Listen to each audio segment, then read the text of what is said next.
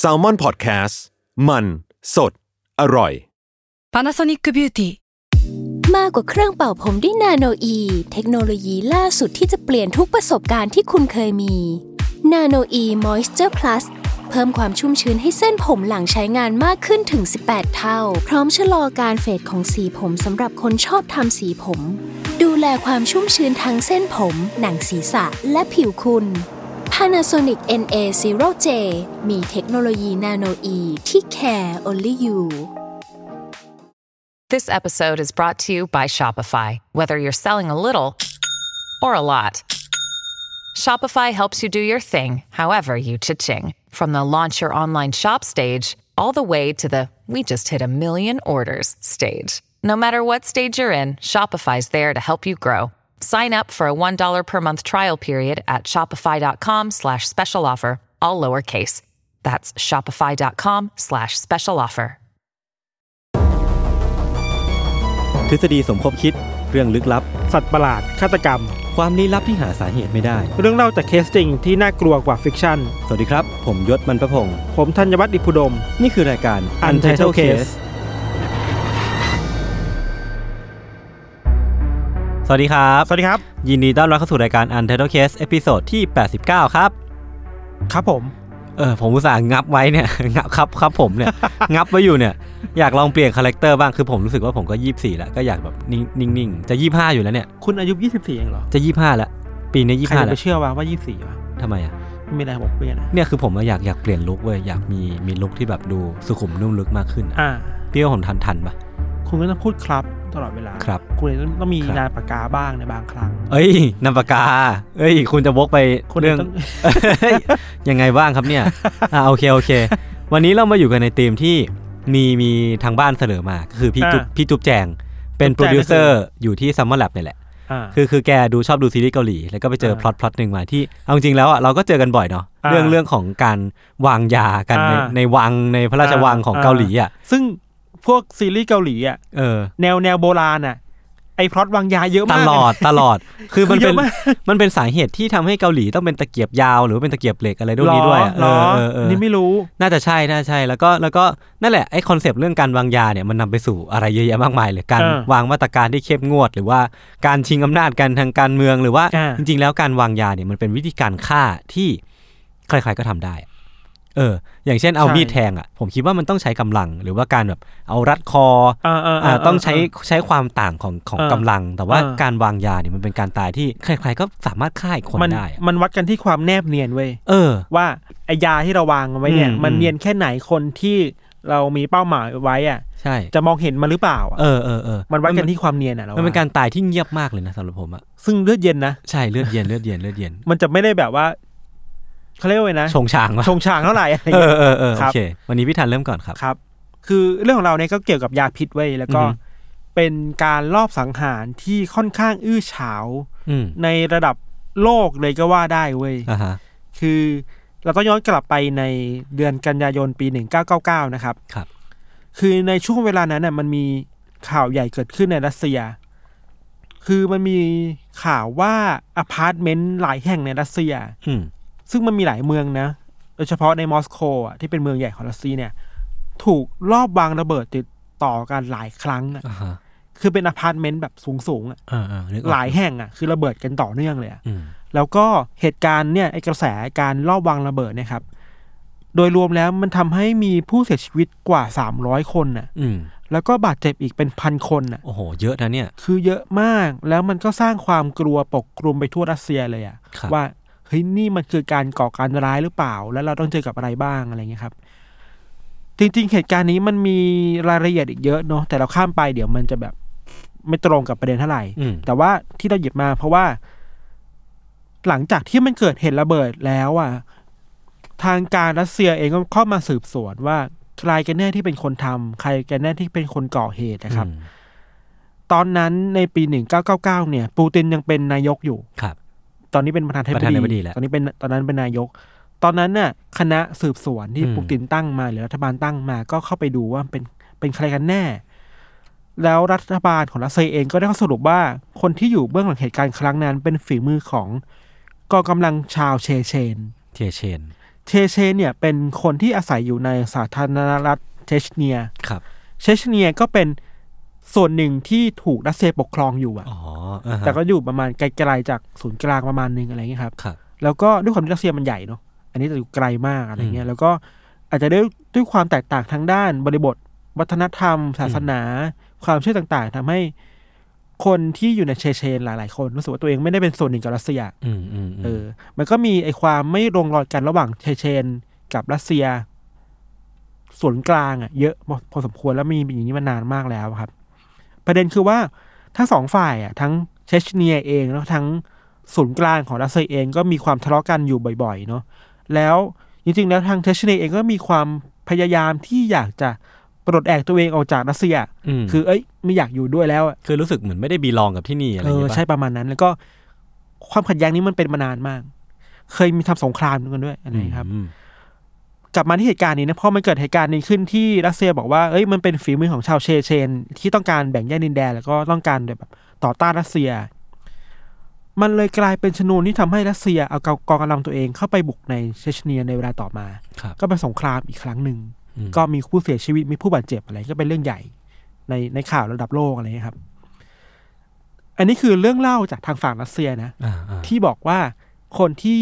วางระเบิดครั้งนั้นน่ะ คือเชเชเนียและชาวเชเชน ครับ แต่ก็มีคนที่ไม่เชื่อในเรื่องเล่าชุดนี้ด้วยเว้ย อืม มีคนหนึ่งชื่อว่าคุณอเล็กซานเดอร์ลิวินเนนโกคุณอเล็กซานเดอร์เนี่ยเขาเป็นอดีตสายลับรัสเซีย อ่า ที่ออกมาแฉความจริงว่าเฮ้ยที่พวกคุณรู้มาจากรัสเซียมันไม่ใช่นะ อ่าฮะ คนที่ทำเหตุการณ์เนี่ย คนที่ไปวางระเบิดอพาร์ตเมนต์น่ะ คือรัสเซียเองนี่แหละ อ้าว คือทางการรัสเซียเอง อ่า เพราะว่าปูตินน่ะอยากจะจะเข้าไปกระชับอำนาจในเชชเนียมากขึ้นน่ะ อืม ก็เลยหาเรื่องที่จะ ครับ หากองกำลังไปบุกเชชเนีย อ่า ก็เลยให้ตำรวจให้ฝ่ายทหารไปสร้างระเบิดขึ้นมา สร้างเรื่องขึ้นมา อันนี้ก็เป็นข้อโต้แย้งของฝ่ายที่คุณคุณเดนซันเดอร์นี่อะไรครับ ครับ ข้อมูลชุดเนี้ยมันกลายเป็นเรื่องที่เฉาโฉมมากๆเลยอะแล้วก็ทำให้คนในรัสเซียก็รู้สึกแบบเฮ้ยหรือความจริงมันเป็นสิ่งที่เราไม่เคยรู้มาก่อนนะ แบบที่คุณอเล็กซานเดอร์บอก อ่าอ่าอ่า จริงๆ นอกจากคุณอเล็กซานเดอร์มีอีกหลายคนที่ออกมาพูดในทฤษฎีนี้ว่า มันคือการก่อการร้ายจากรัฐเองนี่แหละ ชื่อของอเล็กซานเดอร์เนี่ยครับจริงๆ ก็ถูกพูดถึงมานานแล้วอะเราขอย้อนกลับไปที่ประวัติคุณอเล็กซานเดอร์นะคือว่าเขาเนี่ยเป็นคนรัสเซียโดยกำเนิด แล้วก็เกิดในปี 1962 เติบโตมาด้วยครอบครัวและเส้นทางชีวิตที่แบบว่า อยากเป็นทหารมาตลอด อยากเป็นสายลับอะ ครับ แล้วก็ได้รับแต่งตั้งเป็นราชการในในกองทัพรัสเซีย แล้วก็มาทำงานเป็นสายลับ KGB เว้ยในช่วงต้นๆ 1980 อะไร เค เงี้ย จีบีนี่คุณคุณอ่ะมันมันคือ มันคื พว อกองสายลับอะ มันคือเจมส์ บอลอะไรอย่งเงี้ย ประมาณนั้นน่ะ เ คือ เอ คือเวลาเราอ่านสคริปต์เขียนสคริปต์นี้ไปรู้สึกว่าที่นี่มันหนังสายลับอะ เออ เดี๋ยวเรื่องเราวจะสายลับบ้างนี้เรื่อยๆเว้ยคือนั่นแหละอย่างที่เราบอกว่าคุณซันเดอร์ก็ได้เป็น KGB ในช่วงต้นๆยุค 1980 ก่อนที่เขาจะเข้ามาทำงานกับหน่วยงานด้านความมั่นคงกลางของรัสเซีย ชื่อว่า FSB อืม ในเวลาต่อมาคือว่า FSB เนี่ยก็คือ KGB เก่านี่แหละ อ๋อ แค่แปลรูปตัวเองใหม่ๆให้มันทันสมัยขึ้นนะ โอเค แต่ก็จะมีเส้นของความเป็นหน่วยงานข่าวกรองมีความสายลับอะไรอยู่อะ อืม ในตอนที่คุณอเล็กซานเดอร์ทำงานใน FSB นะครับเขาไปเจอกับข้อมูลอะไรแปลกๆ เยอะมากเลยเว้ยยศคือ เจอความลับอะไรบางอย่างที่มันค่อนข้างจะดำมืดในวงการราชการรัสเซีย อืม เช่น เจอคอร์รัปชัน อืม เจอข้อมูลว่าเจ้านายคอร์รัปชันเพื่อนคอร์รัปชันกันเยอะมาก เจอคอนเนคชันระหว่าง ราชการรัสเซียกับการไปสร้างสัมพันธไมตรีกับกลุ่มมาเฟีย อื ที่มีอิทธิพลในสังคมอ่ะ เป็นเรื่องราวที่แบบเคยถูกปกปิดไว้ ใช่แล้วไม่เคยมีคนกล้าพูดอ่ะ อ่า แต่เขาไปเจอมันแล้วเขาทนไม่ได้ ทนไม่ได้อ่ะ ครับ ต้องแบบไม่ไหวละ ม ต้องพูดต้องเอามาเปิดเผยเรื่องนี้ให้สังคมได้รับรู้ครับ ซึ่งแน่นอนว่ามันก็เสี่ยงเนาะ เสี่ยงมาก มันมีข้อบ่งชี้หลายอย่างที่เขาไปเจอมา เช่น มันมีการสร้างคอนเน็ชันกันระหว่างบุคคลในระดับสูงของ FSB อืม กับหัวหน้ากลุ่มมาเฟียต่างๆในรัสเซีย อืม แล้วก็มีการเอื้อประโยชน์กันละกันน่ะ อืม คือโอ้โหมันคอร์รัปชันกันรุนแรงอะไรเงี้ยครับ ครับ เหตุการณ์สำคัญมันเกิดขึ้นในปี 1998 ครับยศ ในตอนนั้นหัวหน้าของคุณอเล็กซานเดอร์เนี่ยได้พาคุณอเล็กซานเดอร์ไปเจอปูตินเว้ย อ่า เป็นครั้งแรกที่อเล็กซานเดอร์ได้เจอกับผู้นำที่แบบน่าเกรงขามมากๆของประเทศอะ อันดับหนึ่ง น่าจะเป็นคนที่มี power สุดในประเทศแล้วอ่ะ อ่าา คือปูตินน่ะ ตอนนั้นน่ะ คุณอเล็กซานเดอร์ หลังจากที่ได้เจอปูตินเนาะ ก็พูดคุยกันประมาณหนึงหลังจากนั้นไม่นาน เขาก็รู้ว่า โอเค เราสามารถเข้าถึงปูตินได้แล้วนะ อืม เพราะฉะนั้น เขาจะเอาข้อมูลที่เขาได้มา ไปบอกปูตินน่ะ อืม ว่าไอใน FSB มันมีการคอร์รัปชันอะไรบ้าง อืม เขาไปเจอเรื่องราวที่มันไม่ชอบมาพากลยังไงบ้างเผื่อผู้นำประเทศรู้จะเอาไปแก้ไขอ่ะ ครับ แต่ถ้าเราคิดว่าเราก็เดาทางถูก เอ เลย อ คือมีครั้งหนึ่งที่คุณอเล็กซานเดอร์ไปหาปูตินน่ะแล้วก็บอกว่าเนี่ยครับ ผมมีข้อมูลเรื่องคอร์รัปชันใน FSB ครับ อืม สิ่งที่เขาบอกเนี่ยที่เขาบอกคือ ปูตินจ้องตาเขาแบบเขม็งอะ่ะแล้วแบบไม่กระพริบตาคือแบบ โอ้โห จ้องเข้มมากอะ่ะ เชี่ยน่ากลัว เออ แล้วแบบไม่พูดทำท่าทีไม่พอใจเดินจากไปอะ่ะ ครับ ปูตินน่ะคือเนื้อว่า ก็คือ ภาพ ณ ลักษณ์ปูตินคือความเชี่ยคนคนโหดๆอ่ะ คือคุณก็บอกผิดคนน่ะเออ แต่คิดว่าในฐานะที่เป็นผู้นำประเทศคนจะรับรู้สิ่งนี้อะ อ่าก็จริง คือมีความกล้าประมาณหนึ่งนะหมายว่าเนี่ยนะฐานะคือคงแบบว่ายอมไม่ไหวแล้วว่า อืม ต้องบอกอะไรเงี้ยครับ กล้าหาญมากเลยนะ เออกล้าหาญมากในคืนที่หลังจากที่เขาเจอปูตินนะครับ คุณอเล็กซานเดอร์กลับมาที่บ้านและคุยกับแฟนเขาว่า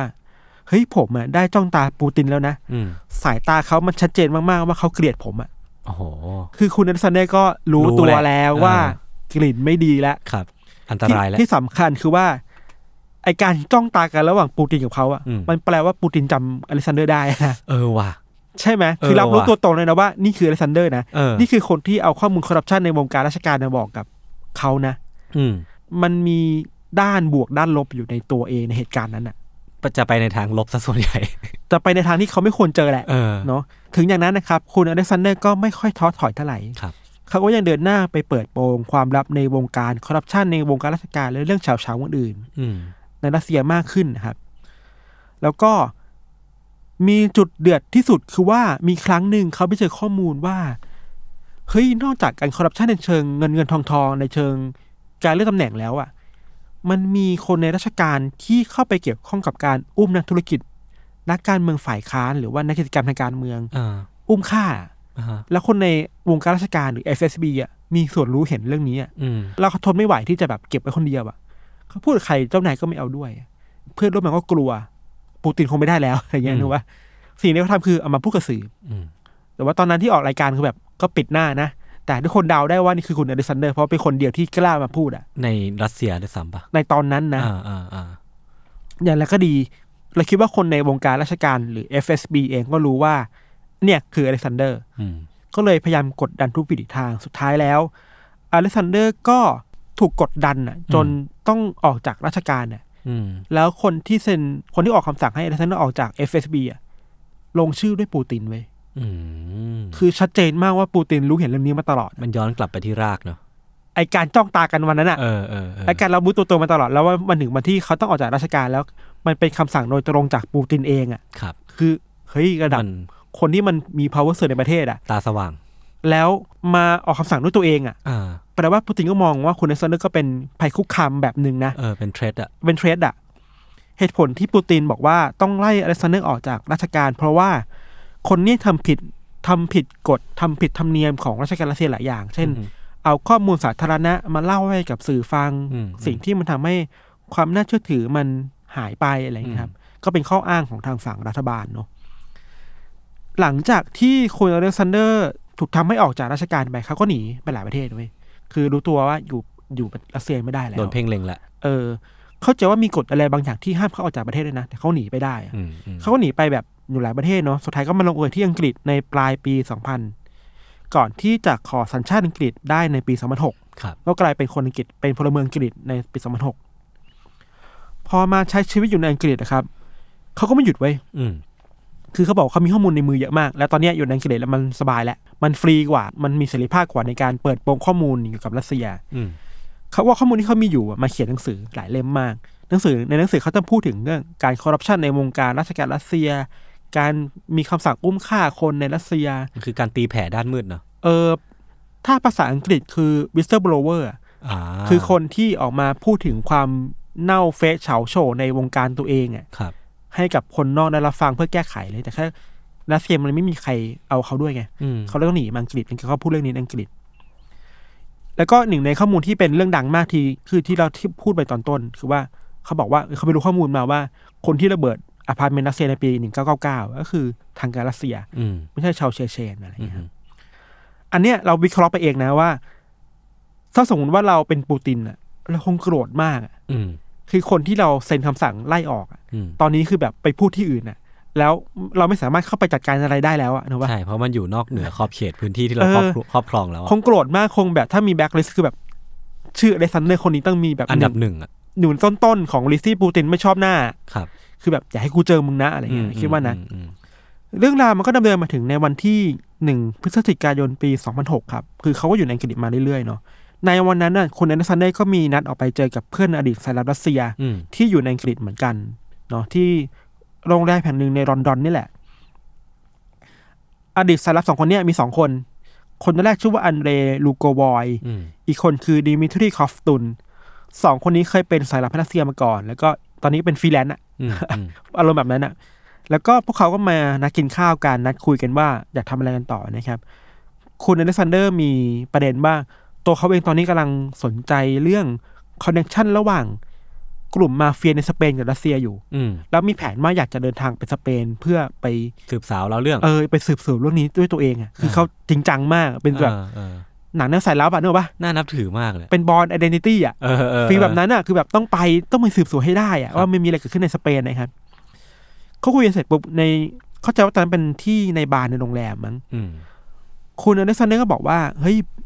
ตอนมาถึงอะมันก็มีอาหารมีเครื่องดื่มรออยู่แล้วแหละเออเอ้ยดีใจเพื่อนแบบเตรียมของไว้ให้อะไรเงี้ย อืม เขาก็กินข้าวกินน้ำอะไรไป แล้วก็มีถ้วยชาอะไรบางๆอย่างก็แบบเออมีเพื่อนชงชาให้กินอะไรเงี้ยหลังจากนั้นนะครับพอทั้งสามคนทานข้าวพูดคุยกันก็จากลากันตามปกติ อืม พอกลับมาที่บ้านในคืนนั้นน่ะ คุณอเล็กซานเดอร์ก็รู้สึกตัวเองมีอาการแปลกๆเกิดขึ้นหวะยศ อืม คือว่าตอนนั้นนะครับ เขารู้สึกว่าร่างกายเขามันมีความอ้วนๆอะไรบางอย่างอยู่ในร่างกายอะ่ะ อืม มันทำให้เขาต้องอ้วกออกมาตลอดทั้งคืนเลยอะ่ะ อ่าฮะ แล้วมันหนักมากจนต้องให้คนพาไปส่งโรงพยาบาลน่ะ อืมอืม ถัดมาประมาณสิบวันมั้งหลังจากที่เขารักษาตัวที่โรงพยาบาล ก็มีสำนักข่าวบีบีซีไปสัมภาษณ์คุณอเล็กซานเดอร์ ว่ามันเกิดอะไรกันขึ้น อืม เขาก็บอกนักข่าวว่าเขารู้ตัวนะว่า เขาเชื่อว่าตอนเนี้ยเขาถูกวางยาพิษว่ะ อืม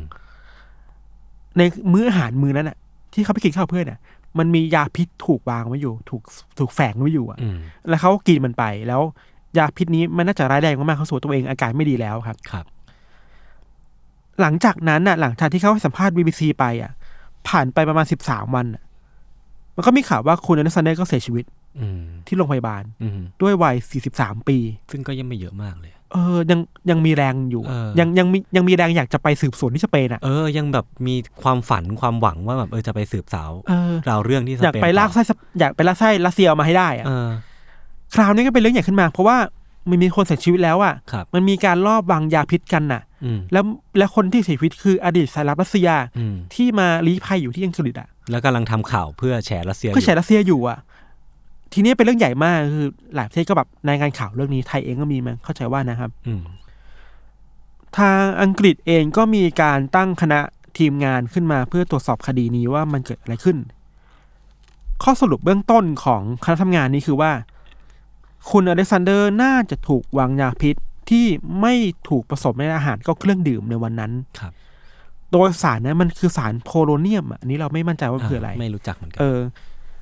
ขณะที่บางฝ่ายก็วิเคราะห์ว่านอกจากโพโลเนียมแล้วอ่ะ มันน่าจะมีการปนเปื้อนของสารกัมมันตรังสีด้วยอ่ะ หืม คือเอาไปขนาดนั้นเลยอ่ะ กะเอาตายอ่ะ เออกะเอาตายอ่ะ เจ้าหน้าที่ก็เข้าไปตรวจสอบใน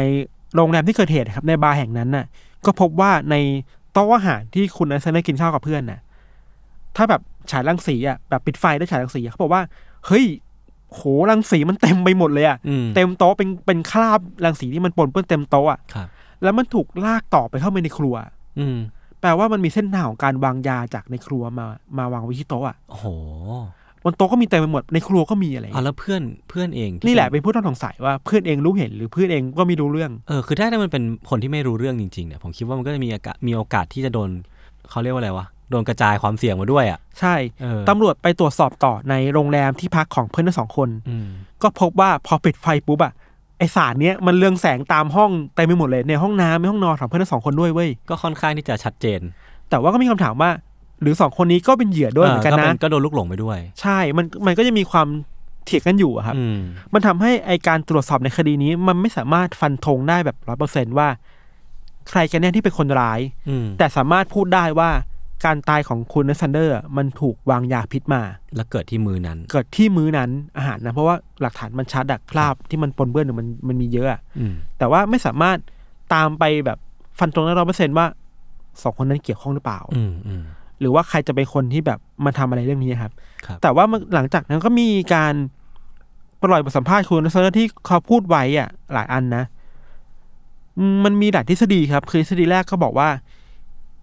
อย่างน้อยๆนะถึงแม้ว่าจะไม่รู้ว่า คนที่วางยาพิษอะตั้งใจหรือเปล่าอะ อืม แต่เนี่ยมันคือใบสั่งมาจากปูตินเว้ย อืมอืม คือปูตินคงไม่ชอบหน้าอเล็กซานเดอร์มานานมากว่าทำไมต้องทำงานอย่างนี้ด้วย ก็ วะ โดยเหตุผลที่ทุกคนน่าจะเข้าใจ เออแล้วเอ้ยควรใจว่ะมันจะแฉอะไรกันคุณนักหนาวะ ครับ คือคงต้องปิดปากอะไรอย่างเงี้ย อ่า อันที่สองคือ ถึงแม้ปูตินจะเป็นคนสั่ง แต่ว่าสองคนนั้นน่ะ เกี่ยวข้องหรือเปล่าอ่ะ ก็คือเพื่อนที่เป็นสายลับ เออ คือตอนนี้มันยังมีความก้ามกึ่งกันเว้ยแต่เราสำหรับใจเรานะส่วนตัวเราคิดว่าเขาเกี่ยวไว้สองคนเนี่ย อ่าผมผมว่าผมก็เกี่ยว คือมันมีมันมีข้อมูลหนึ่งของ BBC เขาบอกว่า ในตอนที่ก่อนที่เลสเตอร์จะมาที่บาร์มันมีพยานในเหตุการณ์ในบาร์นั้นบอกว่าเห็นเพื่อนคนหนึ่งอะเดินเข้าไปที่ครัว อืม แล้วขอเพิ่มอะไรบางอย่างเข้าไปในอาหารเว้ย อืม แต่แต่เชฟไม่ให้ อืม แต่หลังจากนั้นเราไม่รู้ว่าเกิดอะไรขึ้นเนี่ย มันก็มีพิรุธแหละ มันมีพิรุธว่าเข้าไปในครัวทำไมอ่ะ มันเป็นพฤติกรรมที่อ่ามันไม่ปกติอ่ะ ที่สำคัญคือว่าก่อนที่เลสเตอร์จะมาถึงบาร์มันมีอาหารมันมีน้ำมันวางรออยู่แล้วอะ่ะ อืม มันมีชาแปลกๆอยู่ในถ้วยอยู่อะ อืม แล้วเพื่อนก็รินให้กับอเลสซานเดอร์ดื่มอะ อืม ชานั้นอเลสซานเดอร์ก็ไม่ได้สั่งสั่งเองนะ แล้วเพื่อนก็ไม่ยอมดื่มด้วย อืม มันก็ยิ่งชัดเจนไปอย่างว่าสองคนนี้น่าจะมีใบสั่งมาว่ะ อืม แต่ก็รัฐบาลอังกฤษเองทำอะไรมากไม่ได้เว้ย เพราะว่าด้วยความที่มันเป็นคดีที่มันเกี่ยวข้องกับความสัมพันธ์ระหว่างประเทศอะ อ่าอ่า มันคงสืบไปแล้วเจอต่อแล้วว่านะ เข้าใจ เจอตอที่แบบ เอ้ย ถ้าคุณมั่นใจแล้วมันทำลายความสัมพันธ์ระหว่างประเทศได้เลยนะ เออเออ อะไรเงี้ย เพราะอย่างน้อยคุณเลสเนอร์ก็มีสถานะเป็นพลเมืองอังกฤษแล้วอะ ครับ อะไรเงี้ย นี่คือทฤษฎีแรกที่แบบ อืม ปูตินสั่งมาสองคนนั้นเกี่ยว อีกทฤษฎีหนึ่งเขาบอกว่า อาจจะไม่เกี่ยวกับปูตินกับรัสเซีย แต่มันเกี่ยวกับมาเฟียในสเปนอะ ม ไอคดีที่เขากำลังอยาก จะ อยา ไป ก สืบพอดี จะไปสืบ อะ อยู่อะ เออ ว่า หรือว่าพวกนั้นจะรู้ตัว เออ แล้วก็ส่งคนใครสักคนหนึ่งอะหรือสองคนนั้นอะมาเพื่อวางยาก่อนที่อเล็กซานเดอร์จะไปสืบคดีเว้ย โอ้โห แล้วมันจะรู้ตัวเร็วขนาดนั้นเลยเหรอ ไม่แน่นะ หรือว่าเขาสืบมาแล้วสักพักหนึ่งหรือเปล่า เราคิดว่าจะรู้ข้อมูลแล้วสักพักหนึ่ง อืม ถ้าถ้ามาแนวนี้มาเฟียที่สเปนจะรู้ว่าเฮ้ยมันเริ่มมีคนมาละแคะละคายเราอ่ะ กลิ่นมันมาแล้ว กลิ่นมันมาตุบๆแล้วเพราะฉะนั้น เออ เรารีบปิดปากดีไหมอ่ะ ครับ มันก็น่ามันก็น่าสนใจคือว่าเฮ้ยอาจจะเป็นเรื่องแบบนี้อะไร อื เงี้ ม ย อืมอืม เรื่องที่สามเราคิดว่ามันก็ดูเป็นไปได้คือสุดท้ายแล้วอ่ะมันอาจจะเป็นความขัดแย้งส่วนตัวระหว่างสามคนนั้นก็ได้ อืม ด้วยความที่หักหลังกันอะไรบางอย่างระหว่างอดีตสายลับรัสเซียด้วยกันเองอะไรเงี้ยครับมันก็มีน้ำหนักแต่เราคิดว่าสำหรับเรานะเราคิดว่าข้อแรกอะมันมีน้ำหนักสูงสุดแหละ ใช่ คือการมีใบสั่งมาจากแบบจากรัสเซียอะไรเงี้ย เออ แต่ว่าอังกฤษเขาทำอะไรไม่ได้คือแบบมันมันเขาเรียกอะไรนะมันมันเป็นบิ๊กดีลมากมันบิ๊กมันเรื่องใหญ่มากอะ มันเป็นเรื่องใหญ่กว่าที่เราจะ คือเรารับผิดชอบสิ่งที่จะเกิดขึ้น หลังจากการรายงานออกไปไม่ไหวอะไรอย่างงี้ปะ ใช่ แต่ว่าสื่ออังกฤษเองหลายที่เราที่เราไปตามอ่าน BBC รายงานมา อะไรเงี้ยเหรอ เขาก็ฟันธงนะว่ารัสเซียเองน่าจะมีส่วนเกี่ยวข้อง อืม ปูตินเองน่าจะรู้เห็น มันน่าจะ เออสำหรับผมผมว่ามันก็ชัดพอสมควรแหละ เนอะ ว่าว่าการกระทำของคุณอเล็กซานเดอร์เองมันมัน มันคือสิ่งที่เป็นภัยต่อรัสเซียแห เป็น ละ เทรดอะ เออ อาจจะไม่ได้เช็ดในเชิงแบบไปเอาปืนไปโค่นล้มแต่ว่ามันเทรดจากความจริงอะ ใช่ มันคือความจริง ที่เอาจริงๆแล้วรัสเซียก็ไอเชี่ยมันก็ไม่ควรทำเลยแหละ แต่ว่า เออ การเปิดเผยเรื่องเนี้ย มันก็มีความเสี่ยงตามมาอย่างที่ว่าเกิดขึ้นกับคุณอเล็กซานเดอร์ซึ่งจริงๆมันก็ไม่ควรเกิดขึ้นนะเนาะ ใช่ อืม สุดท้ายแล้ว มันมันเป็นคดีที่มันเปิดเผยข้อข้อมูลหลายอย่างมากเลยอะ ครับ แล้วอยู่ที่ว่าเราจะมองจากมุมไหนอะไรเงี้ย อื ครับ ม แต่เราเราคือ ที่เราหยิบมาคือว่า โอ้โห การต่อสู้กับรัฐบาลที่ยิ่งใหญ่รัสเซียนี่มัน อืมอืม ยากมากเลยนะ เอาความจริงออกมา มันโหดมากเลยเขาต้อง เออ ใช้ความความกล้าหาญเยอะมากในการสู้แล้วคนนี้คือกล้าหาญแล้ว กล้า อะ จริง ขนาดที่ ขนาดกล้าร้ายยังโดนรอบสังหารน่ะ เออแล้วแล้วก็ไปพูดกับปูติน ซึ่งตัวเขาเองผมว่าเขาก็ เออ คาดเดาไว้ระดับหนึ่ง เอ แล้วแหละ อ เราเราโคตรอยากเห็นซีนที่แบบว่าคนเนซันเดอร์ไปยืนคุยกับปูตินแล้วจ้องหน้ากันอะจ้องตากันอะ แล้วคือปูตินอะลองนึกภาพเขาจ้องตากลับมาดิ เชี่ยโคตรซาเวดอะ โโหแม่งไม่ไหวว่ะ คือถ้าเป็นคนธรรมดาที่มีความกล้าคงแบบกลัวนึกออก เอ ปะ อเออ แต่คุณเดซันเดอร์คือ โอเครู้เลยนะว่าปูตินไม่ชอบใจแต่ก็ยังจะสู้ต่อ เออนับถือมากเลย นับถือมากเลยคิดว่า ครับ เคสนี้เนี่ยเป็นเคสที่โคตรหนังฮอลลีวูดเลยอะ จริงจริง หนังแนวสายลับอะ เออ แล้วมีการรอบสังหารกันมันมีการสืบสาวความจริงกันน่ะ อืม สุดท้ายแล้วคือเขาเสียชีวิตอะ อืม ซึ่งเออราคามันแพงมากนะในกา จริ รง ครับ สู้กับ สู้เอาความจริงไปสู้กับรัฐบาลนี่มันน่ากลัว อายุติธรรมบางอย่างเลย ครับ ครับ ประมาณนี้ครับ โอเคครับ ครับเรื่องของเราประมาณนี้ครับ เดี๋ยวพักฟังโฆษณาสักครู่นะครับ แล้วกลับมาฟังเรื่องของยศต่อในเบรกหน้าครับ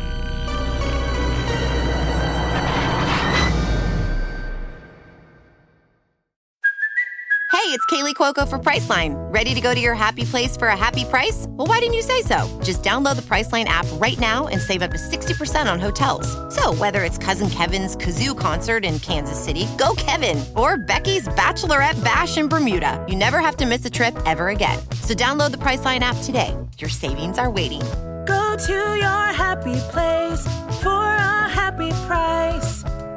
Go to your happy price, Priceline.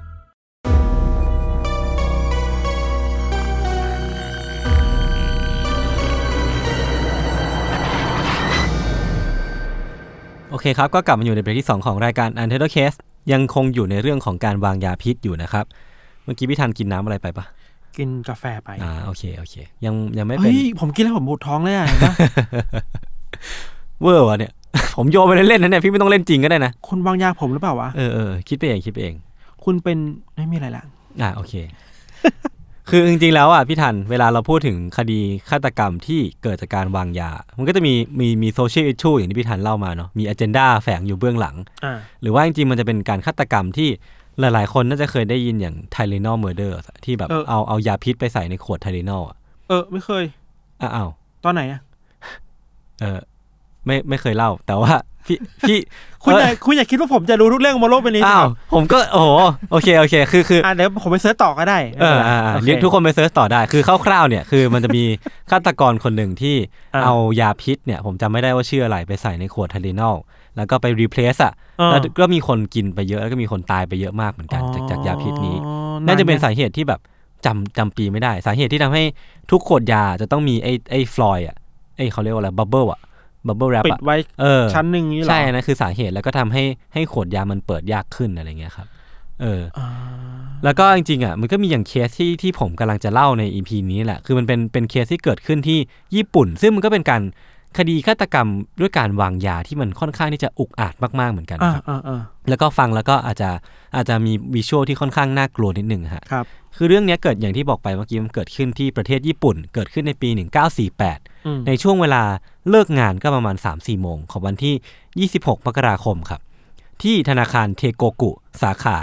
ชิอินามาชิ ในวันนั้นนะครับธนาคารก็เปิดทำงานตามปกติเนาะแม้ว่าจะมีพนักงานที่แบบขอลาป่วยไปบ้าง เพราะว่ามีอาการปวดท้องต่างๆ นานา แต่ว่าพนักงานที่เหลือเนี่ยทั้งหมด 14 คนที่อยู่ในสาขาเนี้ยก็ทั้งตั้งใจทำงานอย่างขยันขันแข็งต่อไป ระหว่างที่กำลังใกล้จะเลิกงานแล้วพี่ทันก็มีผู้ชายคนหนึ่งครับ เปิดประตูเดินเข้ามาในในธนาคารสาขาเนี้ยเขาใส่ชุดโค้ทสีน้ำตาลตัวยาวๆเนาะแล้วก็ใส่รองเท้าสีแดง ที่แขนด้านซ้ายของผู้ชายคนเนี้ยครับ มีสัญลักษณ์ที่เป็นป้ายอ่ะเป็นเป็นปลอกแขนน่ะว่าเป็นเจ้าหน้าที่รัฐติดอยู่ ซึ่งสัญลักษณ์ที่เขาติดอยู่เนี่ยคือเป็นสัญลักษณ์ของกระทรวงสาธารณสุข อืม ต่อมาเจ้าหน้าที่คนเนี้ยก็เดินมาบอกพนักงานที่อยู่ที่เคาน์เตอร์บอกว่าเออขอคุยกับผู้จัดการสาขาหน่อยได้ไหม ซึ่งหลังหลังจากที่ได้พูดคุยกับเจ้าผู้จัดการเนี่ยเขาก็ยื่นนามบัตรให้พร้อมกับแนะนำตัว แน่นอนว่าเขาแนะนำตัวว่าเขามาจากกระทรวงสาธารณสุข แล้วก็เขามีอาชีพเป็น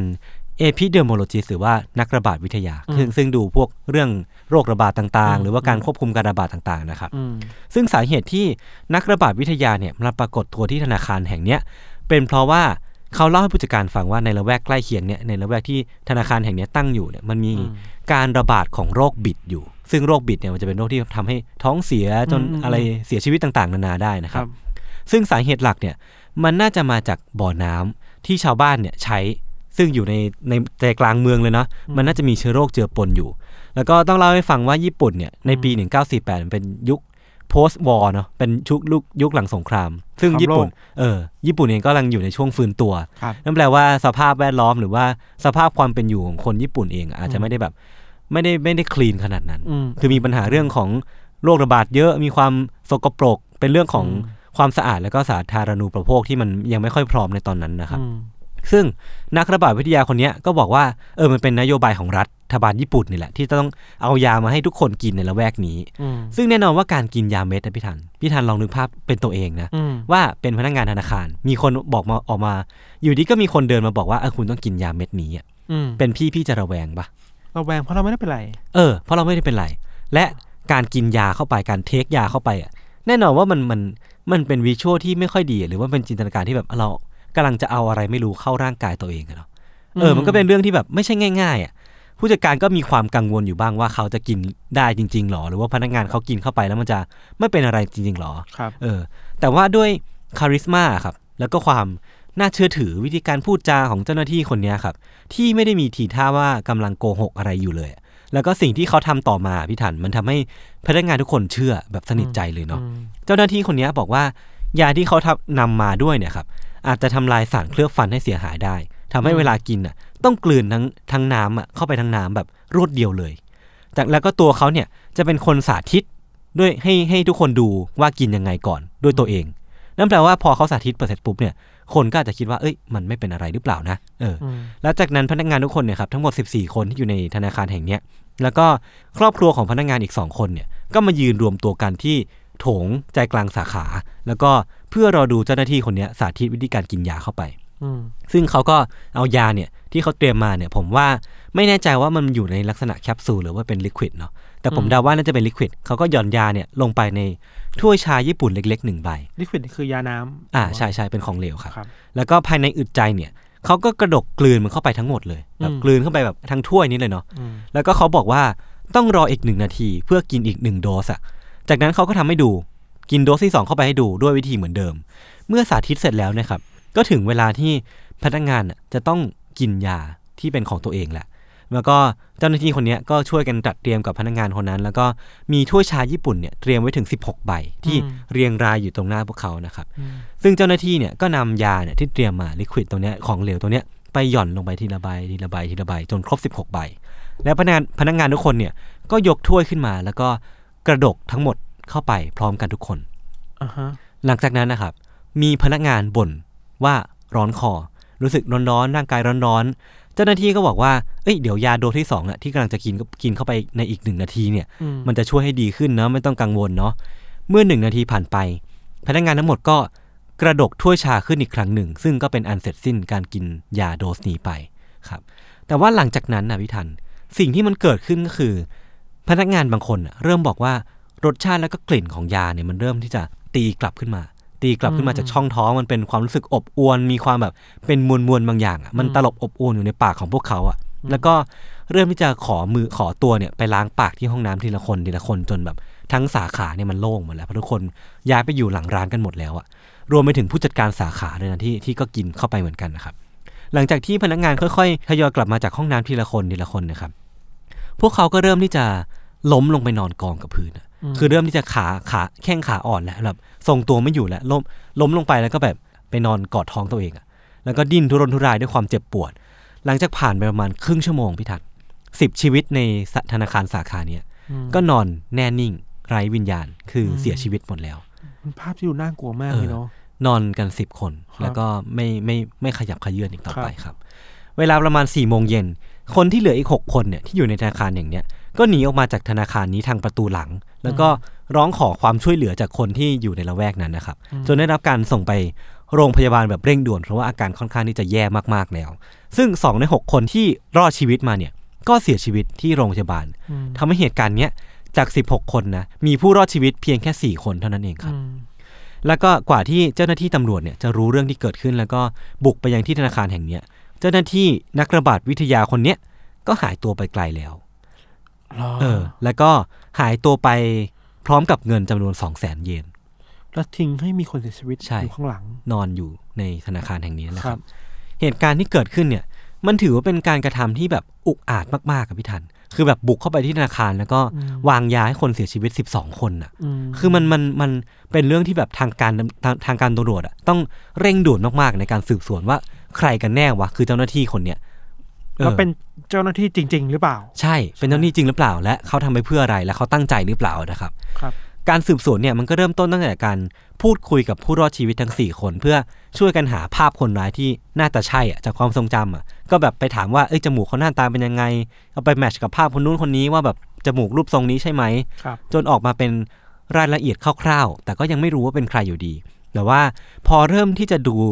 รายละเอียดของแต่ละอย่างมากขึ้นอ่ะพี่ทัน ก็พบกับข้อสงสัยอะเต็มไปหมดเลยว่าในคดีเนี้ยมันมีแต่เรื่องที่ไม่เมกเซนอะหลายอย่างมากๆอะ ครับ เออข้อแรกอะครับ แม้ว่าคนร้ายเนี่ยจะเอาเงินไปมากถึง2องแสนเยนอะซึ่งในในสมัยนั้นอะมันมากเท่ากับเงินเดือนทั้งหมด 35 ปีของเด็กจบใหม่คนหนึ่งอะ อืม เออคือเงินเดือน 12 เดือนเนาะในปีหนึ่งมันเท่ากับ 35 ปี 35คูณ12อ่ะก็ก็เยอะมากๆอะเนาะแล้วก็แต่ว่าจริงๆแล้วอ่ะแม้ว่าเขาจะเอาเงินไปเยอะขนาดเนี้ยเขาเหลือเงินที่ธนาคารไว้อีกเยอะมากเลยนะที่เขาไม่ได้เอาไปด้วย อืม จำจำนวนประมาณ 4 1 0 0 0 0 เยนที่อยู่ด้านหลังร้าน แล้วก็อีกประมาณ 3 5 0 0 0 0 เยนที่อยู่ในตู้ที่ไม่ได้ล็อก ครับ ทำไมเขาถึงไม่เอาไปด้วย อันนี้อันนี้ก็ไม่มีใครตอบได้เนาะว่าทำไม อืม เขาถึงไม่เอาไปด้วยนะครับ อืม อีกข้อสงสัยก็คือว่า แล้วทำไมคนร้ายอ่ะ ถึงไม่ได้รับพิษแบบที่คนอื่นโดนวะทั้งที่เขาเป็นคนสาธิตให้ให้ดูก่อนอ่ะ เขาก็กินยานั้นเข้าไปด้วย เอ ใช่ อ ปะ ทำไมเขาถึงไม่เป็นอะไรวะ อ่า เออ จากนั้นตำรวจก็ลองตรวจสอบว่าเช็คที่ถูกขโมยไปอ่ะจากธนาคารแห่งเนี้ยนะครับ มันถูกนำไปขึ้นที่ไหน ก็พบว่ามันถูกนำไปขึ้นที่ธนาคารข้างๆนี้เองอ่ะอยู่ห่างไปไม่ถึง2กิโลเมตรอ่ะ อืม แต่ว่าพอตามไปยังที่อยู่ที่ผู้ชายคนเนี้ยเอาไปขึ้นอ่ะ ก็พบว่ามันเป็นที่อยู่ปลอม แล้วก็ไม่นำไปสู่อะไร คือตอนนี้มันแบบแทบจะดำมืดอ่ะไม่รู้ว่าผู้ชายคนนี้คือใครอะแล้วก็ไม่สามารถแทร็กต่อไปได้นะ ค ครับ รับ แต่ว่าหลังจากนั้นไม่นานนะครับตำรวจก็พบว่าเมื่อหลายเดือนก่อน แล้วก็อาทิตย์ก่อนหน้าที่จะเกิดเหตุการณ์เนี้ยมีเหตุการณ์ที่ใกล้เคียงกันกับเหตุการณ์ที่เกิดขึ้นที่ธนาคารแห่งเนี้ยอย่างไม่น่าเชื่อครับ ครับ เมื่อเดือนตุลาคมปี 1947 ปีก่อนที่จะเกิดเหตุการณ์ที่แบงค์เทโกกุเนี่ย อืม ที่แบงค์ยาสุดะสาขาสุงาวาระ ห่างไปจากแบงค์เทโกกุเนี่ยประมาณ 10 กิโลเมตรก็ไม่ไกลมากเนาะมันมีเหตุการณ์ที่พนักงานธนาคารสาขาเนี้ยเล่าว่ามีเจ้าหน้าที่สาธารณสุขเดินเข้าไปในแบงค์ อืม แล้วก็บอกว่ามีโรคบิดระบาด ซึ่งมันเหมือนกับที่เกิดขึ้นที่เทโกกุเปียบเลย คือบทสนทนาคล้ายกัน เออเออใช่ ก่อนที่จะเจ้าหน้าที่คนเนี้ยจะบอกให้ทุกคนเนี่ย ดื่มยาชนิดตัวเดียวเนี้ยเหมือนกันเหมือน ครั กับบ ที่เกิดที่ทิกากุเลย แต่ว่าวันนั้นอ่ะ มันไม่มีอะไรเกิดขึ้น เพราะว่าเหมือนเหมือนพนักงานจับไตได้หรือว่าอะไรต่างๆนานาเจ้าหน้าที่เจ้าหน้าที่คนเนี้ยก็เดินผิดหวัง แล้วก็ออกจากธนาคารสาขานี้ไป ม ซึ่งเขาก็ทิ้งนามบัตรที่มีชื่อว่าดรมาซอิรินไว้ อ่ะคันนี้รู้ชื่อ อ่ะ แล้ว ทดไว้ก่อนนะ อีกเหตุการณ์ครับ เกิดขึ้นอาทิตย์ก่อนหน้าที่แบงค์เทโกกุจะเกิดนะครับ ครับ เกิดขึ้นที่แบงก์โตเกียวสาขานากาอิห่างจากที่เทโกกุเนี่ยแค่ 2 กิโลเมตร อืม เหตุการณ์ทุกอย่างเหมือนเดิมเป๊ะ มีเจ้าหน้าที่เดินเข้ามาบอกว่ามีโรคบิดาบาดทุกคนต้องกินยานะ อืม แต่ว่าพนักงานที่เนี่ยก็จับโปะได้เหมือนกันทำให้ไม่มีใครกินยาที่เขาเตรียมมาให้เลย อืม แต่ว่าที่เนี่ยเขาทิ้งนามบัตรที่ชื่อว่าดรจิโร่ยามากุชิเอาไว้ อีกชื่อหนึ่ง อีกชื่อหนึ่ง อ่ะ ชื่อไม่เหมือนกัน ทั้งสองเหตุการณ์เนี่ยมันไม่ถูกแจ้งกับตำรวจทำให้ไม่มีใครรู้เรื่องแล้วก็สืบตามต่อได้ทันว่าไอ้เจ้าหน้าที่พิลึกคนเนี้ยคือใครกันแน่นะครับ แต่ว่าที่ตำรวจได้มาจากการรู้สองเหตุการณ์เนี้ยก็คือเบาะแสที่ได้มาจากชื่อในนามบัตร อย่างที่ผมบอกไปว่า ชื่อแรกเนี่ยจิโร่ยามากุชิเนี่ยพอไปค้นดูแล้วน่ะจากจากสามโนครัวน่ะ อืม ก็พบว่ามันเป็นชื่อที่ไม่มีอยู่จริง อืม แต่ว่าอีกชื่อหนึ่งที่ชื่อว่าดรมาซาอิรินเนี่ยพอไปดูแล้วเนี่ยมันมีอยู่จริง อือฮึ เป็นคนที่มีตัวตนอยู่จริงในประเทศญี่ปุ่นนะครับ เมื่อตามไปถึงมัสอิแล้วเนี่ย ก็ตำรวจก็พบว่าเขามีหลักฐานพยานที่อยู่ชัดเจนแล้วก็แน่นหนามากๆทำให้ตำรวจเนี่ยตัดแทบตัดแบบร้อยเปอร์เซ็นเลยว่าเขาไม่ใช่คนร้ายแน่นอนนะครับ แต่ว่ามัสอิเนี่ยก็บอกกับตำรวจว่าที่ผ่านมาเนี่ยเขาเป็นคนที่จดเรคคอร์ดเสมออะว่าเอานามบัตรอันนี้ให้ใคร หรือว่าเอานามบัตรให้ใครที่ไหนอย่างไรวันไหนนะครับ อืม เขาก็บอกว่าจากจำนวน 593 คนที่เขาจดแล้วก็แลกนามบัตรไว้อะ ครับ หนึ่งร้อยคนในนั้นนะครับ ได้รับนามบัตรเวอร์ชันเดียวกับที่ธนาคาร ที่เจ้าหน้าที่คนเนี้ยเอาไปให้พนักงานที่ธนาคารแห่งเนี้ย อ่า แล้วก็เขาถือเองไว้ 8 ใบ เหลือ 92 ใบ ที่ตำรวจเนี่ยจะต้องไปแทร็กต่อว่าดรมาซาอิเนี่ยให้นามบัตรตัวเองไว้กับใครบ้างนะครับ อืม เมื่อตำรวจนำข้อมูลที่มัสอิจดไว้เนี่ยไปสืบต่อก็พบว่า 62 คนในเนี้ยถูกตัดออกจากรายชื่อผู้ต้องสงสัยเพราะว่ามันไม่เกี่ยวข้องเลย อีก 22 คนเนี่ยก็ถูกตัดสินว่าไม่เกี่ยวข้องกับคดีทำให้เหลือเพียงอีก 8 ใบอะที่เป็นเป็นนามบัตรต้องสงสัยอะ อืม ว่าเป็นคนที่ถือครองนามบัตรจากดรมัสอิและเป็นคนที่แบบยังคงมีเอี่ยวกับเรื่องนี้ได้อยู่นะครับและก็หนึ่งใน 8 ที่น่าสงสัยที่สุดเนี่ย ครับ ตำรวจบอกว่าเป็นชายที่ชื่อว่าซาดามิจิฮิราซาวะ ครับ คุณฮิราซาวะเนี่ยเขาเป็นชายวัยกลางคนอายุ 56 ปี เขาเป็นศิลปินวาดรูปอยู่ที่โตเกียวครับ ครับ เป็นศิลปินที่แบบฉายแววตั้งแต่เด็กเลยพิฐานเคยแสดงผลงานในหลาย ๆ ที่อ่ะมีนิทรรศการของตัวเอง มีเอ็กซิบิชันของตัวเอง มีแสดงงานที่เกี่ยวกับรัฐบาลญี่ปุ่นต่าง ๆ นานา แล้วก็เป็นคนที่แบบมีบทบาทประมาณหนึ่งในในแวดวงศิลปะญี่ปุ่นนะครับ ซึ่งเขาก็เชี่ยวชาญในเทคนิคที่ชื่อว่าเทมเประผมไม่แน่ใจ pronunciation เนาะ อืม เป็นศิลปะโบราณอะใช้หมึกสีผสมกับไข่ขาวแล้วก็น้ำเนี่ยทำให้สีมันคงทนมากกว่าปกติอะไร อื เงี้ อย ฮึ เนี่ยก็เป็นคนที่ค่อนข้างมีชื่อเสียงเรื่องนี้นะฮะ ซึ่งสาเหตุที่ทำให้ตำรวจเนี่ยรู้สึกสงสัยในตัวคุณฮิราซาวะเนี่ยมันเป็นเพราะว่าข้อหนึ่งเขาไม่สามารถตอบได้ว่านามบัตรของหมอมัตสึอิที่เขาได้มาเนี่ยเขาเอามาจากไหน อืม เออคือเขาไม่สามารถตอบได้เลยว่า เอ้ยเขาได้มาจากคุณมัสยิที่นี่ที่นี่ แต่ว่าเขาก็เล่าว่า เออเขาได้รับมาจริงนะแต่เขาทำหายไปแล้วจากเหตุการณ์ที่เขาทำกระเป๋าตังค์หายไปอะเออ คือเขาได้มาจริง แต่ว่าเขาทำทำหายไปแล้วนั่นมันทำให้เขาไม่ใช่คนที่อยู่ในเหตุการณ์นั้นแน่นอน ข้อสองครับ ที่ทำให้ตำรวจสงสัยเนาะเขาบอกว่าวันต่อมาหลังจากเกิดเหตุที่ธนาคารเทโกกุเนี่ย มันมีหลักฐานว่าบัญชีธนาคารของคุณฮิราซาวะเนี่ย มีการฝากเงินเข้าจำนวน1นึ0 0 0สามหมื่นเยน อืม เออซึ่งเขาก็ไม่สามารถตอบได้อะว่าเงินจำนวนเนี้ยมันมาจากไหนอะ ม เออ คือมันก็เป็นเป็นจำนวนเงินที่ต้องสงสัยประมาณหนึ่งว่าทำไมอยู่ดีถึงมีเงินโอนเข้าไปเยอะขนาดนี้ แล้วก็ข้อ 3 คือ หลักฐานที่อยู่ของคุณฮิราซาวะเนี่ยมันไม่หนักแน่นพอ เขาไม่สามารถตอบได้หรือไม่มีพยานที่สามารถยืนยันได้ว่าเขาอยู่ที่ไหนในตอนนั้น พยานที่เกิดเหตุอะ เอ ไรอ อย่าง งี้ป่ะ ใช่ใช่ใช่ พยานยืนยันตัวตน เออเออ แล้วก็ข้อ 4 ครับ เขาเคยถูกจับข้อหาช่อโกงอะมาแล้วถึง 4 ครั้งที่โตเกียว คือเขาไปช่อโกงเช็คไปช่อโกงเงินต่างๆนานาที่ธนาคารต่างๆ เยอะจำนวนถึง 4 ครั้งมาแล้วนะครับที่ผ่านมา อย่างไรก็ตามครับ ต่อมาตำรวจเนี่ยก็ได้มีการเชิญผู้รอดชีวิตอะแล้วก็พยานอะรวมทั้งหมด 11 คน มาชี้ตัวฮินาสวะทีละคน อืม แต่ว่าผลที่มันออกมาเนี่ยคือบอกว่า 6 จาก 11 คนเนี้ยปฏิเสธว่าฮินาสวะไม่ใช่คนร้าย เอ้า เออ คือมันก็แบบ เฮ้ย ใช่เหรอวะ แล้วก็อีกห้าคนน่ะ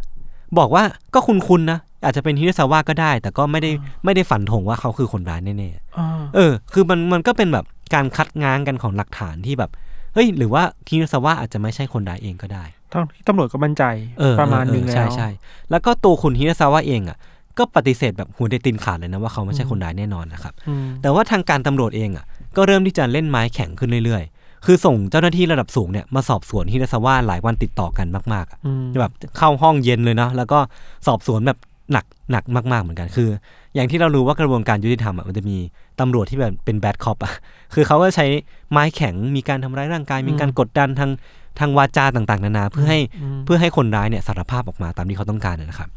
ไม่มีใครรู้ว่ามันเกิดอะไรขึ้นในห้องสอบสวนบ้าง แต่ว่าหลังจากผ่านไป 2 วันน่ะฮิราซาวะเนี่ยก็ขโมยปากกาออกมาจากโต๊ะอะ อืม แล้วก็เอาปากกาเนี่ยมากรีดข้อมือซ้ายตัวเอง เพื่อให้มันมีเลือดออกมา แล้วก็นำเลือดที่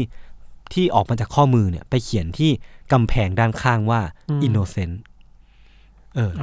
คือเขาต้องการที่จะประกาศอะไรบางอย่างออกมาว่าเขาเป็นผู้บริสุทธิ์ ก่อนที่จะเจ้าหน้าที่เนี่ยจะพบจะเข้ามาพบแล้วก็พาไปโรงพยาบาล อืม ต่อจากนั้นนะครับ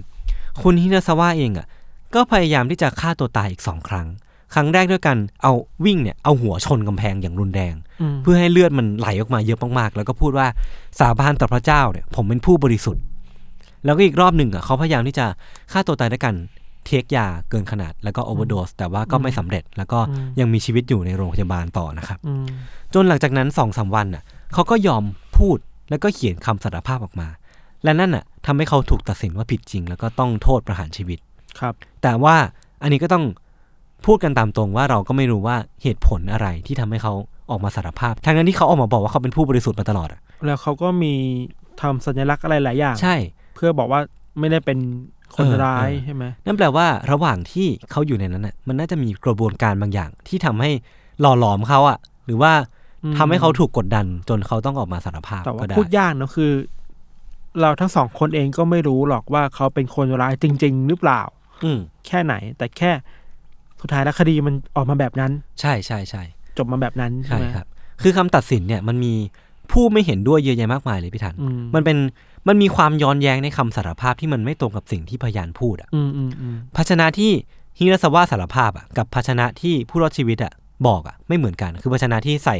ยาพิษมาเนาะฮิราสวะบอกว่าใส่มาแบบ A ผู้ผู้รอดชีวิตบอกว่ามันมันอยู่ในอีกรูปแบบหนึ่งมันก็เลยไม่ตรงกัน เรื่องตัวยาที่ฮิราสวะเนี่ยสารภาพว่าใช้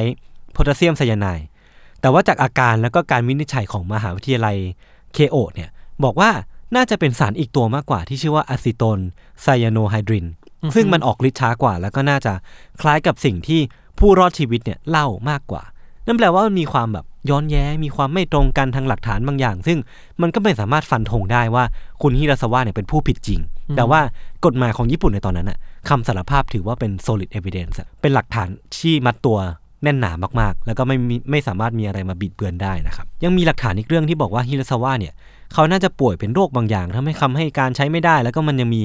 ดีเทลอีกเยอะแยะที่ทุกคนสามารถไปหาอ่านต่อกันได้นะครับ ซึ่งไอ้ความไม่ make sense หรือว่าความไม่หนักแน่นพอของหลักฐานเนี่ยทำให้การประหารชีวิตของคุณฮิราซาวะเองเนี่ย มันไม่ได้รับการเซ็นยืนยันจากกระทรวงยุติธรรมด้วยซ้ำอะเพราะว่าทุกคนเนี่ยก็ยังสงสัยว่าคุณฮิราซาวะเองเนี่ยผิดจริงหรือเปล่า อืม สุดท้ายแล้วเนี่ยคุณฮิราซาวะเองก็ติดอยู่ในคุกอีก 32 ปี แล้วก็ใช้ช่วงเวลาระหว่างนั้นในการวาดรูปออกมาพันสามร้อยรูป อ่าฮะ เออซึ่งเยอะมากๆ เนาะ อ่า แล้วก็เขียนหนังสือชีวประวัติของตัวเองที่ชื่อว่า My View The Tegoku Bank Case ออกมาครับ มันเคยมีความพยายามที่จะพาคุณฮินาซาวะเนี่ยออกมาจากคุกด้วยนะด้วยความที่บอกว่าในปี 1985 เนี่ย อายุความของโทษของเขาเนี่ยมันจะหมดลง โทษประหารชีวิตของเขาจะหมดลงเพราะว่าเขายังไม่ถูกเซ็นอนุมัติการประหารนะเนาะ แต่ว่าศาลก็ไม่ไม่ได้อนุมัติด้วยเหตุผลบางอย่าง ด้วยคดีความด้วยลูกล่อลูกชนต่างๆนานาทำให้สุดท้ายแล้วคุณฮิราซาวะเนี่ยก็ต้องอยู่ในคุกต่อไป จนปี 1987 เนี่ย สุขภาพของคุณฮินาสวะเนี่ยเริ่มที่จะย่ำแย่แล้ว เริ่มมีอาการป่วย เริ่มมีไข้ขึ้นต่างๆ นานา เดือนเมษายนปีเดียวกันนั้นน่ะแอปเนสตี้เนี่ย ซึ่งเป็นองค์กรระดับโลกอะนะ ก็เริ่มที่จะเรียกร้องต่อรัฐบาลญี่ปุ่นให้ปล่อยตัวคุณฮินาสวะสักทีเพราะว่ามันไม่ได้มีหลักฐานว่าเขาผิดจริงขนาดนั้นนะครับ แต่ว่าก็ไม่ทัน เพราะว่าในวันที่ 10 พฤษภาคมปีเดียวกันเนี่ย เขาก็เสียชีวิตลงด้วยโรคปอดบวม แล้วก็ยังไม่เคยมีการ clarify ว่าเขาผิดจริงหรือเปล่าด้วยซ้ำอะนะครับ อืม หลังจากคุณฮิราซาวะเนี่ยเสียชีวิตเนี่ย คนรู้จักของคุณฮิราซาวะเนี่ยก็ยังพยายามที่จะกอบกู้ชื่อเสียงของเขากลับมา เอาผลงานของเขามาจัดแสดงเป็นนิทรรศการ แล้วก็พยายามเรียกร้องให้มีการรีทริอัลหรือว่าการตัดสินใหม่อีกครั้งหนึ่งอะ่ะ เพราะว่ามันน่าจะมีหลักฐานที่มันแบบกลับมาว่าคุณฮิราซาวะไม่ใช่ผู้ผิดจริง แต่มันไม่เคยเกิดขึ้น แล้วก็สุดท้ายแล้วมันก็ยังเป็นคงเป็นความคลุมเครือ มีความดำมืดอยู่อะว่าสุดท้ายแล้วใครผิดจริงกันแน่อะในในคดีฆาตกรรมที่มันอุกอาจจนมีผู้เสียชีวิตจากการวางยาถึง 12 คนเนี้ยนะครับ อืมยุคนั้นมันยังไม่มีไอการติดตั้งกล้องวงจรปิด เออแน่นอน ใช่ปะ ยังไม่มีแน่นอน ใช่ คือมันมันยิ่งแบบคลุมเครือเข้าไปใหญ่ว่าว่าใครกันแน่วะถ้าไม่ใช่คุณฮิราซาวะเนาะซึ่งจริงแล้วก็ไม่มีใครตอบได้พี่ทันว่า ถ้าคุณฮิราซาวะไม่ใช่ผู้ผิดจริงอะแล้วใครจะเป็นคนร้ายกันแน่ มันไม่เคยมีไม่เคยมีอีกทฤษฎีหนึ่งอะนะ น่าสนใจมันอาจจะมองว่า พอตำรวจมาเวว่าคุณคนนี้เป็นฆาตกรแล้วอะ เออ ก็จะละทิ้งเวอื่นแล้วไม่สืบสวนต่ออะ ใช่ใช่ เพราะฉะนั้น ใช่ หลักฐานทุกอย่างที่มันทุ่มมาเวเนี่ย อืม มันก็จะเยอะมาก ใช่ ๆ จนทำให้ถ้าคนนี้ไม่ใช่แล้ว ก็จะเคว้งแหละ ก็จะเคว้งแล้ว ไม่รู้ว่า เออ ใครจะเป็นผู้ต้องสงสัยลองลงมา อืม อืม อืม เบอร์มันก็ปิดฉากด้วยความแบบคลุมเครือแบบที่ยศบอกเนาะ เออ ยากว่ะ ยาก คือตัวเราเองทั้งสองคนเราก็ย้ำอีกทีว่า เราก็ไม่รู้หรอก ใช่ใช่ ว่าความ ใช่ จริงมันเป็นยังไงเขาเป็นนายแต่แค่มาคลี่ให้ดูดูกันว่า อืม เอ้ยคดีนี้คดีนี้มันมีความโต้แย้งเชิงข้อมูลกันอยู่ เอ อะ อเออ เอออะไรเงี้ยนะ มีความแบบคัดง้างทางหลักฐานบางอย่างอยู่ ซึ่งจริงแล้วอ่ะ เท่าที่ผมไปหาข้อมูลมาพี่ทัน ครับ คือมันก็พอมีอีกทฤษฎีหนึ่งที่ อืม ที่คนก็ยกยกกันมาในการเขียนหนังสือว่าแบบเกี่ยวกับการรีแคปเคสเนี้ยเนาะ อืม เขาบอกว่ามันมีการโยงไปถึงยูนิตยูนิตหนึ่งในในญี่ปุ่นที่ชื่อว่ายูนิต731 ครับ ซึ่งยูนิต731เนี่ยมันเป็นหน่วยของทหารที่แบบลึกลับมากๆอะมันถูกปกครองโดยทหารเนาะ แล้วก็มีบทบาทมากในช่วงสงครามโลกครั้งที่หนึ่งครั้งที่สองอะไรเงี้ยครับ ซึ่งภายนอกเนาะทุกคนจะเพอร์ซีฟว่าหน่วยยูนิต731เนี่ยเป็นหน่วยงานที่ดูแลเรื่องโรคระบาดแล้วก็การบำบัดน้ำแต่ว่าเบื้องลึกเนี่ยทุกคนก็จะรู้กันดีว่าข้างในเนี่ยมันเป็นการทดลองอาวุธกับมนุษย์จริง ๆ แล้วก็มีมีความโหดเหี้ยม มีความแบบการทารุณต่างๆนานาเยอะแยะมากมาย อืม ซึ่งเดี๋ยวผมจะเก็บไว้เล่าในตอนถัดๆไปแล้วกัน ซึ่งคนก็บอกว่าอ่ะไอการที่เหตุการณ์ที่เกิดขึ้นที่เทโกกุแบงค์เนี่ย อาจจะเกิดขึ้นจากอดีตสมาชิกของยูนิตเจ็ดสามหนึ่งละกัน อันนี้ผมก็ไม่แน่ใจเรื่องดีเทลเนาะ ถึงวันนี้ก็ยังไม่สามารถระบุได้ถึงแรงจูงใจของฆาตกรคนร้ายใช่แบบว่าทำไปเพื่ออะไร ใช่ใช่ใช่ ปล้นเงินก็ไม่ใช่ใช่ไหม ก็ก็ปล้นเงินด้วย ส่วนหนึ่ง ส่วนหนึ่ง แต่ว่าทำไมต้องวาง เออทำไม ยา ถึงต้องทำไมถึงต้องเหลือเงินเยอะไว้ขนาดนั้นถ้าปล้นเงินก็เอาไปให้หมดเลยหรือว่าอะไรเงี้ยครับ แล้วทำไมต้องทำให้คนอื่นเสียชีวิต ใช่ ด้วย ใช่ แล้วก็มันก็มีดีเทลอย่างเช่นว่า แล้วทำไมเจ้าหน้าที่คนนั้นนะที่เป็นคนร้ายอ่ะถึงไม่ไม่ป่วยไม่เจ็บอะไรเลยจากการที่เทคยาเข้าไป มันน่าจะมีเทคในการกินหรือว่ามีการแบบเล่นมายากลอะไรบางอย่างด้วยหรือเปล่าอะไรเงี้ยครับ โคตรญี่ปุ่นเลยอะ เออ ไอคดีที่มันเต็มไปด้วยความลับความ ใช่ ไม่รู้เยอะมากๆอะ เออแล้ววิชวลคือเหมือนโหดร้ายมากนะการที่เดินเดินเข้าไปในบุกเข้าไปในธนาคารแห่งหนึ่ง แล้วก็ เออ ออกมาพร้อมกับซากศพสิบศพ เอออ ม ครับ ครับ ก็ประมาณนี้ครับ เรื่องนี้ผมแล้วก็พี่ทันเตรียมมาก็มีประมาณนี้ ก็จะเห็นได้ว่าการวางยาเนี่ยอย่างที่อย่างที่เราเกริ่นไปตอนแรกอะว่ามันเป็นคดีฆาตกรรมที่มันค่อนข้างเงียบเนาะ อืม คือไม่ว่าจะเป็นอย่างของพิธันเองมันอึกกระทึกคึกโครมอะมีการต่อสู้ทางการเมือง มีการ อืม ต่อสู้ทางข้อมูลต่างๆนานาเยอะแยะมากมาย อืม สุดท้ายแล้วก็จบลงด้วยการแค่วางยาแล้วก็มีผู้เสียชีวิตไป ซึ่ง อืม มันก็เป็นฆาตกรรมที่มันเงียบเกินไปหรือเปล่าวะการที่เอา มันเลือดเย็นอะ เออ มันเลือดเย็นเกินไปหรือเปล่าที่ชีวิตคนคนหนึ่งจะต้องเสียไปหรือว่าชีวิตของคนหลายคน หลายคน ต้องเสียไปจากการแค่หย่อนอะไรบางอย่างลงไปในน้ำแล้วมันก็จบลงแค่นั้นนะ คือมันน่ากลัวนะคือยาสมมติยาหนึ่งเม็ดอะเราไม่รู้ว่าในยาหนึ่งเม็ดมันผสมอะไร ใช่ ด้วยอะไรที่อันตรายขนาด เออ นั้นน่ะ ด้วยตัวคอนเซปต์ของมันเองอะเนาะ เออแล้วยามันควรจะเป็นสิ่งที่ทำให้คนมันดีขึ้นนะ เออ แต่ว่ายาในบางครั้งมันก็ถูกใช้ในทางที่ ผิด ผิดอะ แล้วก็ ทำให้คนมันแย่ลงและเสียชีวิตอะ อืมอืมอืม บางทีมันก็อย่างเคสเรามันคือยามันกลายเป็นอาวุธทางการเมืองอะ ใช่ ขอยศมันจะเป็นอาวุธที่ลึกลับอะ เออ เพราะมันยังหา ข้อสรุปไม่ได้ ข้อสรุประยากมันเออแม้แต่ยาเอง อืม เวลามัน อืม อยู่ในมือ คนเราเราๆอะคนแบบเราอะ ครับ ไม่ใช่คนแบบเราสองคนนะ แบบ หมายถึงว่าในมนุษย์เราอะ เออ ที่มันมีแรงจูงใจที่ อืม เข้าถึงยาก อืม มันมีความปมอะไรบางอย่างในตัวเองอะ อืม ยาที่มันเคยทำให้คนมันดีขึ้นได้ มันก็กลายเป็นสิ่งที่มันน่ากลัวได้ด้วยเหมือนกัน ก็จริง สุดท้ายแล้วโทษยาได้ไหมนะ ก็ ก็ ได้ อาจจะมีวิธีการควบคุมกำกับอะไรบางอย่าง เออ ทำให้ยามันไม่สามารถอมชูมาใช้ได้แบบนี้แหละ แต่สุดท้ายยามันก็ไม่สามารถเดิน เอ ไป อ เองได้ ใช่ เออโอเคครับ ก็ติดตามรายการของเราสองคน Under the Case ได้ในอีพิโซดต่อๆไป ทุกช่องทางของ s ซ l m o n Podcast ได้นะครับ วันนี้พวกผมสองคนลาไปก่อน สวัสดีครับ สวัสดีครับ